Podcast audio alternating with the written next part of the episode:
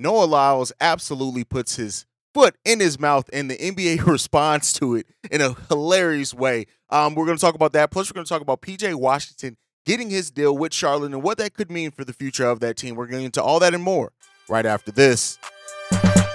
Welcome to the number one place for your daily basketball news and analysis, NBA Central.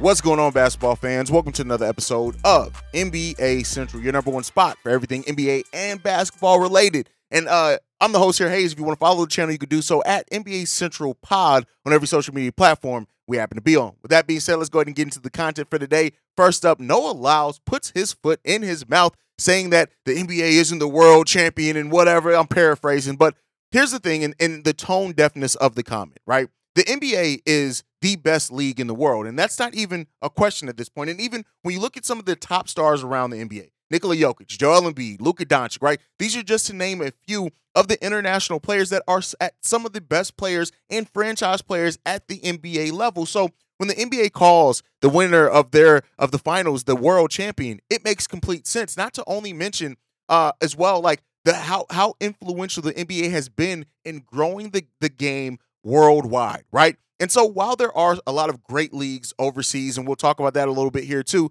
the NBA still deserves, I feel like, to be called the world champion because of it is an it the NBA itself is an international league, right? It's not just all people who were born from the United States. It's not just the best talent from around the, the stateside. It's the best talent from around the world that comes over and competes. And so because of that, it just it really makes Noah Lyles comment tone deaf. And I love how the NBA players and even like somebody like Drake that came out, DJ Akademiks, like right, even though I don't I cannot stand DJ Akademiks, they came out and kind of just pointed it out. And I'm sure Noah Lyles woke up today and realized, hey man, I really put my foot in my mouth. I really like saying nothing is free, right? And it was an awkward comment and just to bring it up in the way that he did anyway. So like just it, it, it's good to see him get some his medicine on this and he has to take that medicine because the NBA is the world. It is. It's representative of the world, and the NBA has been so just eh, meaningful to the game growing in in the world in states in countries that just did not have basketball in places that did not grow up with the game of basketball. The NBA has been hugely important to growing the game in those countries. Some of the countries you even say see now recently popping up into the FIBA tournament and the Olympics and things like that. Like the NBA and them having you know a not a mandate, I don't want to call it, but having a focus on going into these countries, helping grow the game because they know that's going to help grow the NBA as well. And yeah, NBA, as much as almost any other league in any country, earns the right to be called the world champion when they, a team wins the finals because most of those teams are also going to have players on it that are international players. And so, you know, Noah Lyles just it was just a tone deaf comment. It was an idiotic comment to be quite frank in talking about the NBA in that the NBA is a global league. It's based, yes, in the States, but it is absolutely a, go- a global league. And the best teams in the world are in the NBA. And that's not to say there aren't some amazing and great teams over in EuroLeague. There absolutely are, right? There's a reason why ESPN is investing money into their coverage of EuroLeague this upcoming season, having producers down there, analysts, right, uh, announcers, and just you know airing the EuroLeague consistently here in the states and opening up to a new audience stateside. Because yes, there are great and amazing teams and players over there. There are some players absolutely that are going to eventually make that leap over to stateside. And so the, the hunger for the for basketball is worldwide, right? And so ESPN having that co- coverage of EuroLeague, which we're also going to have here, we're going to have once a week EuroLeague update episodes, and we can grow it from there. If you guys, if the if the need and and the and the want is there, but the NBA still deserves to be called the world champion because it is a global league. It is a league that doesn't just look like the United States and is a league that is representative of the world. And so to miss that is a little bit tone deaf, in my opinion. But, you know, to talk about something like EuroLeague, right, is that, you know, I, I love the growth of EuroLeague. I love the play of EuroLeague. Like, it's it's always been accessible, especially through the website and things like that. But like the fact that ESPN is airing those games and making an effort to really grow that game here, I hope that a lot of people really take to it because you're the next star of the NBA you may see over in EuroLeague first, right? Uh, even if it's not a star, the next guy who could be a high level role player for your team, you may see playing over in EuroLeague first. And EuroLeague isn't the only overseas league, it is the biggest. And so having that exposure here stateside is going to continue to help growing the game. And it's good that, you know, as much as I have my issues with the national sports media and things like that. I am glad that ESPN is making those games more easily accessible to Americans so that we can watch that and we can embrace that sport and we'll see how it grows now here once they're exposed stateside and how it may open up some people's eyes to how different the, the international can be game can be in some in some ways and facets but it's huge and um and I'm glad that that's happening but yeah Noah Lyles comments is just really tone deaf now with that being said the FIBA tournament so far has been fun to watch if you guys are not watching some of the FIBA games and you're a basketball purist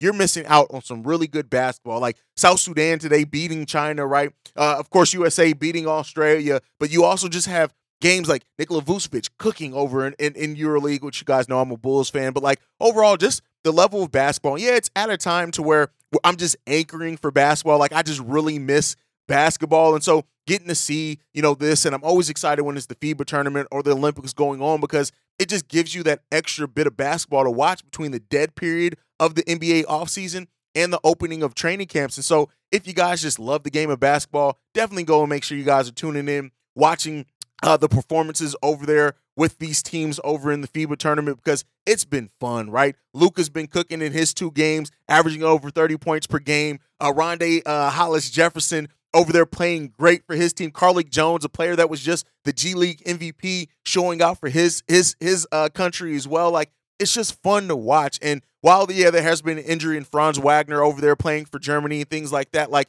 it's just it's a really good brand of basketball. Is it NBA level basketball? No, right? Because you have players that are absolutely going to go off that aren't going to be able to perform that way at the NBA level, but it's just fun, quality basketball to watch and competition, and these guys fight for their country. And so Make sure you guys are watching that. I think that is a, it's a fun brand of basketball. And let us know. We're going to be having uh, FIBA updates once a week. We're going to try to do it once a week, just update on some of the the biggest performances and things like that. But if the if the desire is there, if the want is there to cover it a little bit more, uh, more than just once a week, please let us know. Sound off down below in that comment section. That is how you guys can let us know how you want the channel to continue to evolve. Because while we're the hosts, this platform is for everybody. It's for the viewers. It's for basketball fans, and we want to make sure we're representative of that audience. So make sure you guys let us know that down below. But before we, we go, we got to get into the actual NBA topic, and that is the Charlotte Hornets signing PJ Washington to a three-year, $48 million deal that's worth 16 uh, average, uh, 16 million average on year. And so this is a solid deal. It's also a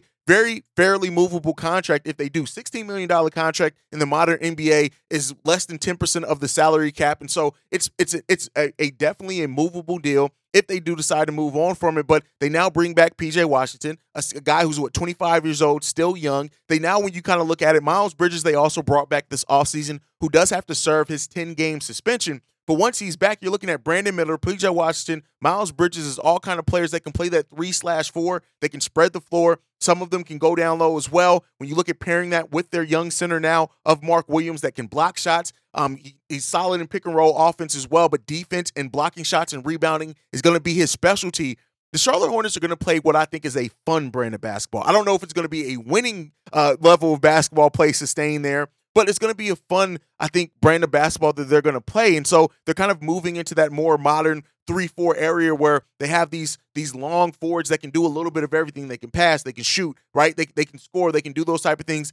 Uh, okay, defenders as well between those players. So you know, Miles Bridges, uh, I think what Miles Bridges is a little bit of above average defender at times, right? But uh, solid as well. And so the, the, the Charlotte Hornets lock in now that player. They lock in PJ Washington. Their roster's kind of in an interesting place when you look at they got the vets of Terry Rozier, Gordon Hayward that they could look to move before the end of the year as well if they choose to do so. But, you know, that's a team that ESPN predicted to be more towards the bottom of the East. And I'm not necessarily saying they're going to be better than that, but they could be a fun team to watch, especially because they do have Brandon Miller down there and because they do have a player in Brandon Miller and, and, and LaMelo Ball that can build a nice chemistry together and to see how they kind of fit down there together. They got new ownership down there, new coach, new-ish coach, uh, and stuff down there. It's going to be fun to watch and see what comes from the Charlotte Hornets. But this kind of pivots the mindset of the two free agents that are left. One that was with the Charlotte Hornets and Kelly Oubre Jr., and then you have Christian Wood. Of course, these are players that you know.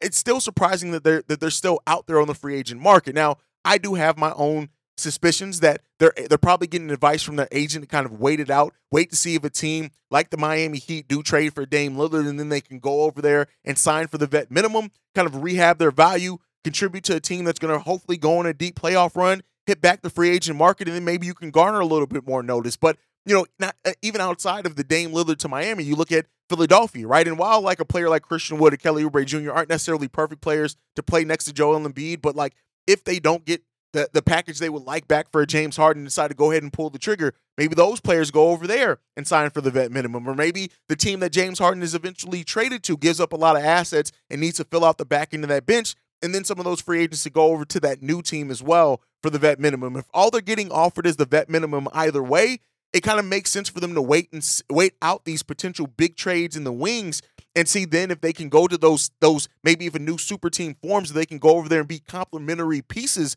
to those new teams and like I said, it rehabs their value. It gets them on into a situation to where they may they may have bigger roles than if they sign now for a team that's that kind of depletes their bench trying to acquire a star or something like that. So, you know, I think they're kind of playing the waiting game out. Those are kind of the two biggest dominoes left to fall with the NBA uh, offseason and training camps opening right at a month for the teams that are playing overseas. For the teams that don't have overseas preseason games, uh, they have until October 1st, is I think around the time that training camps open. So, still around 30 days, a little bit more than that in case for some teams. Um, and so we'll see where those remaining free agents do go. But um, you know, PJ Washington getting his money. Shout out to him. I do think that you know it's it was a long th- uh, thing for him, and he, he eventually gets his money on a shorter term deal.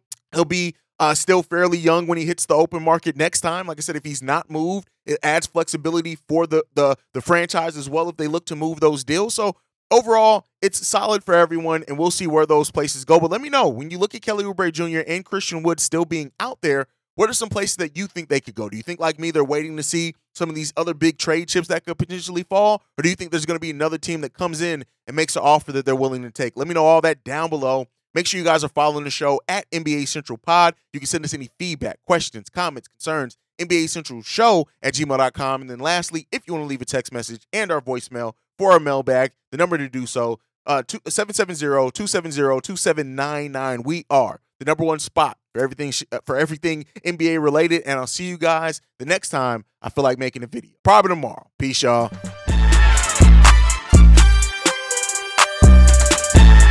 This has been a presentation of the Break Break